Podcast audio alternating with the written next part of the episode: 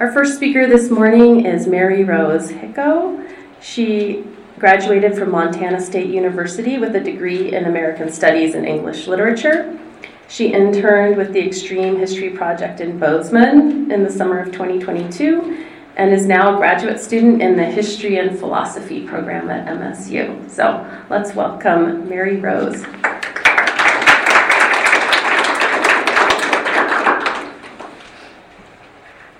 All right, this might take me a minute to get acclimated. I've never presented at a conference before, but I'm so excited that you folks decided to join us this morning. And yes, like was mentioned, I am Mary Rose Hicko. I'm a first semester master's student in the Department of History and Philosophy. And the presentation I have prepared for you today centers around socioeconomics of the early 20th century and the changes that sex workers in Bozeman's red light district faced after prostitution was outlawed.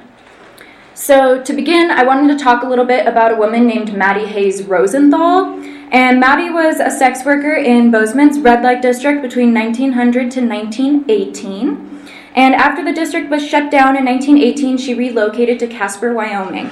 And in Casper, she lived a relatively modest life, wasn't super wealthy by any means.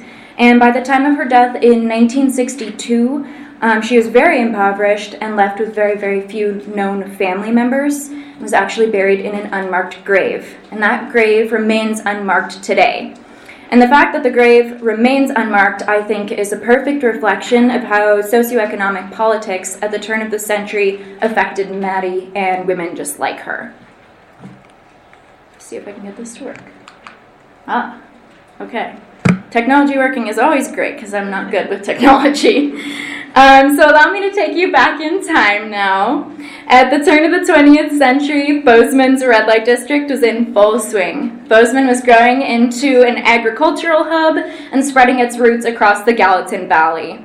Men of diverse socioeconomic backgrounds traveled to and from Bozeman quite frequently, and many of them took advantage of the range of entertainment options that Bozeman offered.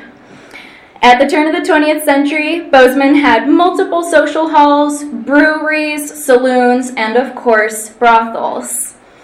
In the red light district itself, there were women of myriad backgrounds all working within the same confined district. And the district at its height boasted nine houses of ill repute. And this is a picture of the red light district circa 1890, so a little bit before the time I'm talking about, but it gets you a better picture of what it would have looked like on the ground.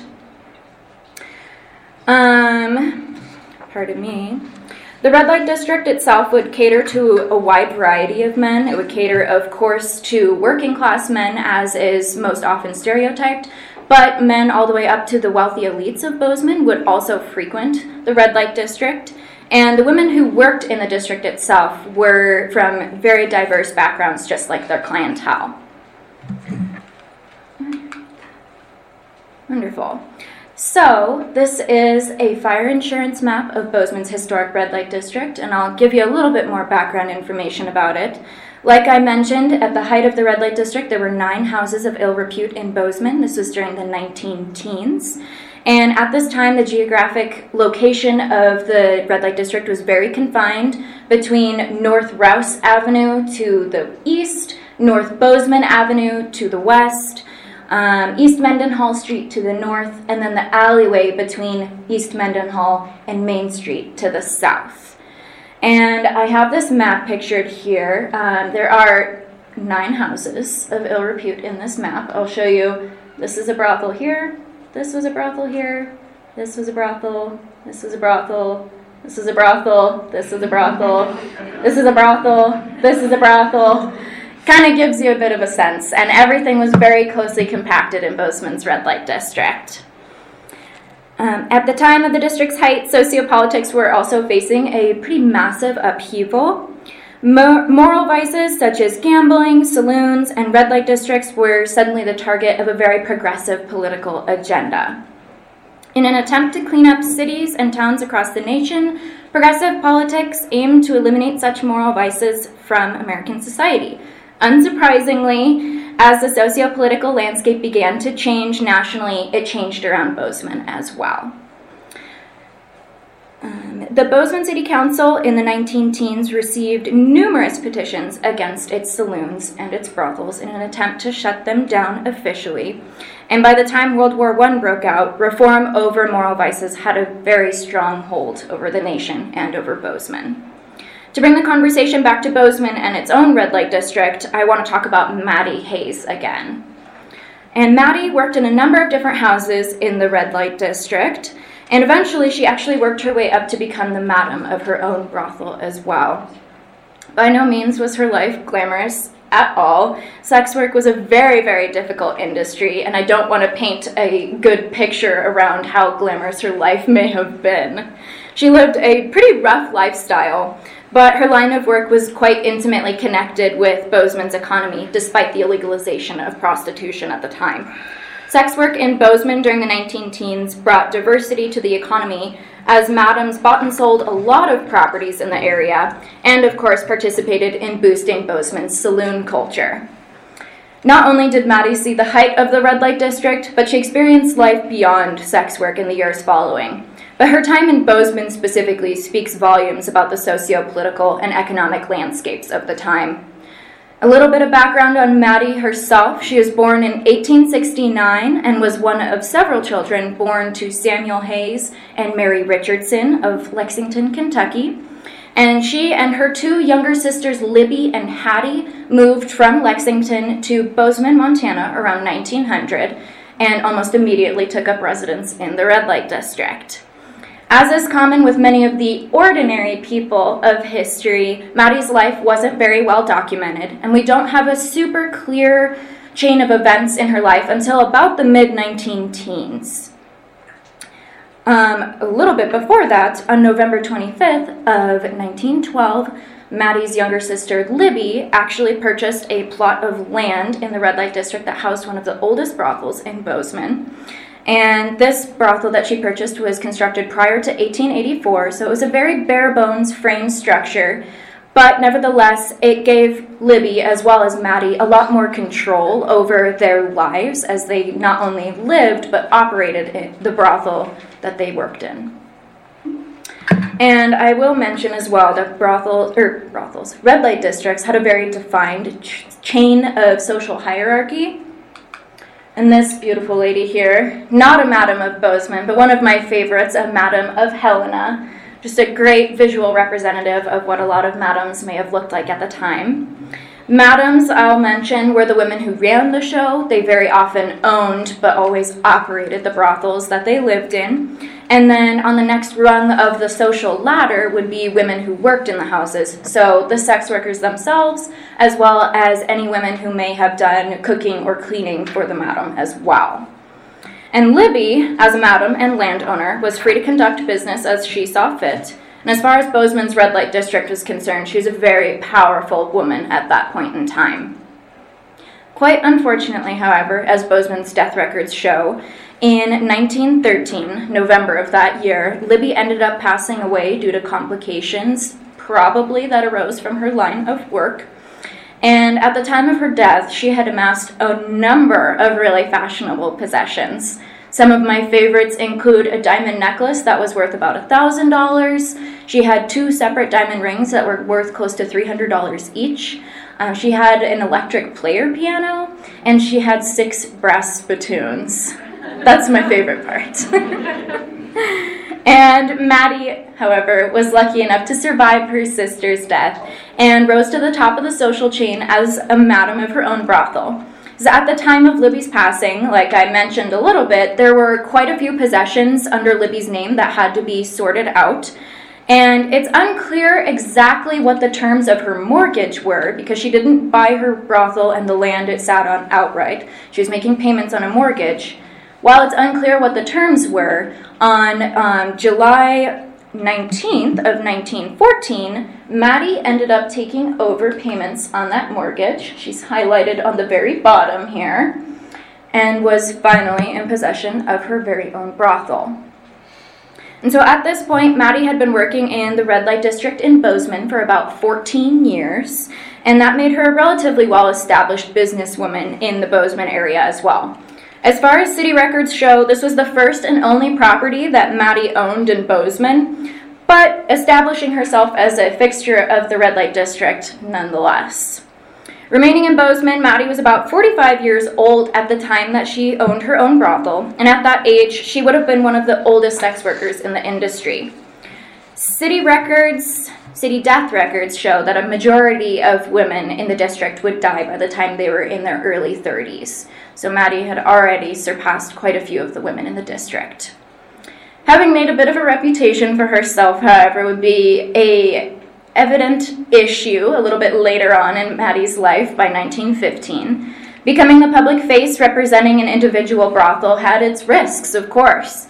Although the women that worked in her house and in the district were likely known by people in the town, Maddie was seen by law enforcement as one of the sources of social dilemmas. As the owner and operator of a brothel, madams were very often targeted by law enforcement as the socio political landscape grew in favor of reform. Bozeman would face a new wave of reform as madams were often arrested in 1915 alone for keeping a house of prostitutes. And similarly, other western towns like Butte, Montana also experienced this wave of social reform. An article in the Butte Miner newspaper was titled, Red Light District Must Find a New District, a festering sore to the public gaze a pretty obvious statement to the community uh, regarding the shabby and not to mention illegal status of the local red light district. And the pushback that Butte and Bozeman saw against their red light districts wasn't uncommon by any means, as progressivism had swept the nation with overwhelming popularity by this time. Rising through the ranks as a grassroots movement, social reform was particularly popular in the West, and amongst the middle class in, across the nation. Particularly in Montana, the physical distance from Washington, D.C. made it difficult to feel that small businessmen were being heard in national political debates. In the eyes of the middle and working classes in particular, the upper class controlled too much of the wealth and had too little regard for what happened to those beneath them on the socioeconomic ladder. However, the middle class in particular identified a common problem for the working class, which was saloon culture. The working class saw multitudes of male laborers spending a great deal of time in saloons and subsequently in brothels. Rather than spending their time at home with their families, they spent what little money they did have in saloons and, of course, later in the evening on prostitutes.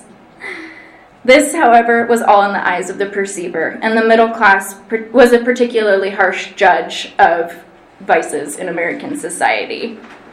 With all of this in mind, the middle class Americans, who were the driving force of social reform in the US, had a very negative effect on the way that business was conducted by women, particularly sex workers in the West. Circling back to sex workers in the eyes of law enforcement, the madams of brothels were the demographic in danger. Their role in red light districts not only kept brothels alive and well, but it was in the midst of reforming social vices that their occupation placed them in a tricky position. In Bozeman, Maddie did become a target, as I have mentioned before, and evidently she was arrested on November 16th of 1915. And these are pictures from the sheriff's jail records, which I got thanks to the Gallatin History Museum. And the jail records indicate that Maddie was arrested for keeping a house of prostitutes but was released on bonds. And this was just one of many arrests in the county jail records from that year. After Maddie's arrest alone, the records indicate that madams were arrested on a pretty regular basis in 1915. The arrests were in large part a response to the societal pushback against red light districts. In Montana, women's social groups were very popular in the 19 teens, and particularly once the West, er, once the U.S. entered World War I. Women in Montana had the right to vote by this time as well, and that equated to women outside of the sex work industry being much more politically vocal, I should mention. At the time the U.S. entered World War I, men from Bozeman were sent to train with armed forces almost immediately, which had a very sudden change on the customer basis in the red light district all of a sudden, men were no longer frequenting the local district in Bozeman, but were all of a sudden in red light districts internationally. And the experiences they faced in international red light districts were very, very different from the local red light districts in Bozeman or across Montana. As a response to this and the entrance into the war, Montana legislatures at home were very, very busy passing bills that would support social reform over vice. Women's civic study clubs were founded across Montana in an effort to counteract women working in the sex industry. And they did have a particular benefit in reducing the number of women that went into the industry itself. With all the political turmoil across the state and the nation, women working in red light districts were facing the end of their industry. In Bozeman, the petitions against the district were the petitions against the district and newly enacted state legislature led to the district getting shut down in 1918. And to be sure, the illegal status of red light districts across Montana was enforced that year. And that made it very, very difficult for sex workers to find a new source of employment. For Maddie, it was presumably a very lonely life. She was suddenly forced out of the only industry that she had ever known and no longer had either of her sisters by her side, as they had both passed by this point in time. In the years following their deaths, Maddie made some relatively big life decisions. Around 1918 to 1920, she moved from Bozeman, Montana to Casper, Wyoming, and taking up residence in a new town was most likely the fresh start that she needed. However, it's relatively unclear that how Maddie may have chosen to leave Bozeman. It might be, rather, that she was pushed out of Bozeman as a result of heavy social reform there. Evidently, she had actually abandoned her mortgage as well, leaving the county sheriff to assume control of the property. And it is unclear exactly why she moved, but it's quite likely due to the pressures of social reformers in Bozeman and Maddie's inability to find a new line of work. By 1920, Bozeman's red light district was a closed book, and as was the case for red light districts across Montana. With the economy being redirected into the war effort and vice facing heavy social reform, it was increasingly frowned upon for men to spend an evening with a lady of the night. Maddie ultimately uprooted her life in favor of starting over in a new town, and in Casper there are very few records to be found, as her day to day life was likely fairly mundane. It is uh, clear, though, that she worked as a part time waitress, a part time entertainer, and even a part time clairvoyant, though she had little success in any of those fields. As far as her single life is concerned, she no longer had any assets to her name and was scraping by in Casper. Thanks to the heavy social reform that sought to end prostitution, Maddie, like many other prostitutes, was forced out of the only business that she had ever had success in. By no means was sex work an easy business, as I've mentioned before, but Maddie had done well for herself at the time, even when reform was sweeping across the nation and Montana. Without the steady, reliable source of income, Maddie had relatively few future prospects. It was especially difficult for her to come back after legal struggles that she faced without reliable income to back herself up as well. Records indicate that Maddie was arrested in Casper and brought to court for what she claimed to be a misunderstanding. According to the Casper Star Tribune, Maddie had been arrested for brandishing her firearm in city limits. Quote, it is said that she became imbued with the idea that her home was in jeopardy, end quote, leading Maddie to discharge her firearm in an attempt to scare off any potential intruders. Additionally, in 1927, Maddie brought a thief to court for stealing a ruby of hers that was worth no less than $75. The thief was found guilty and was ordered to pay the sum of $75 together with interest.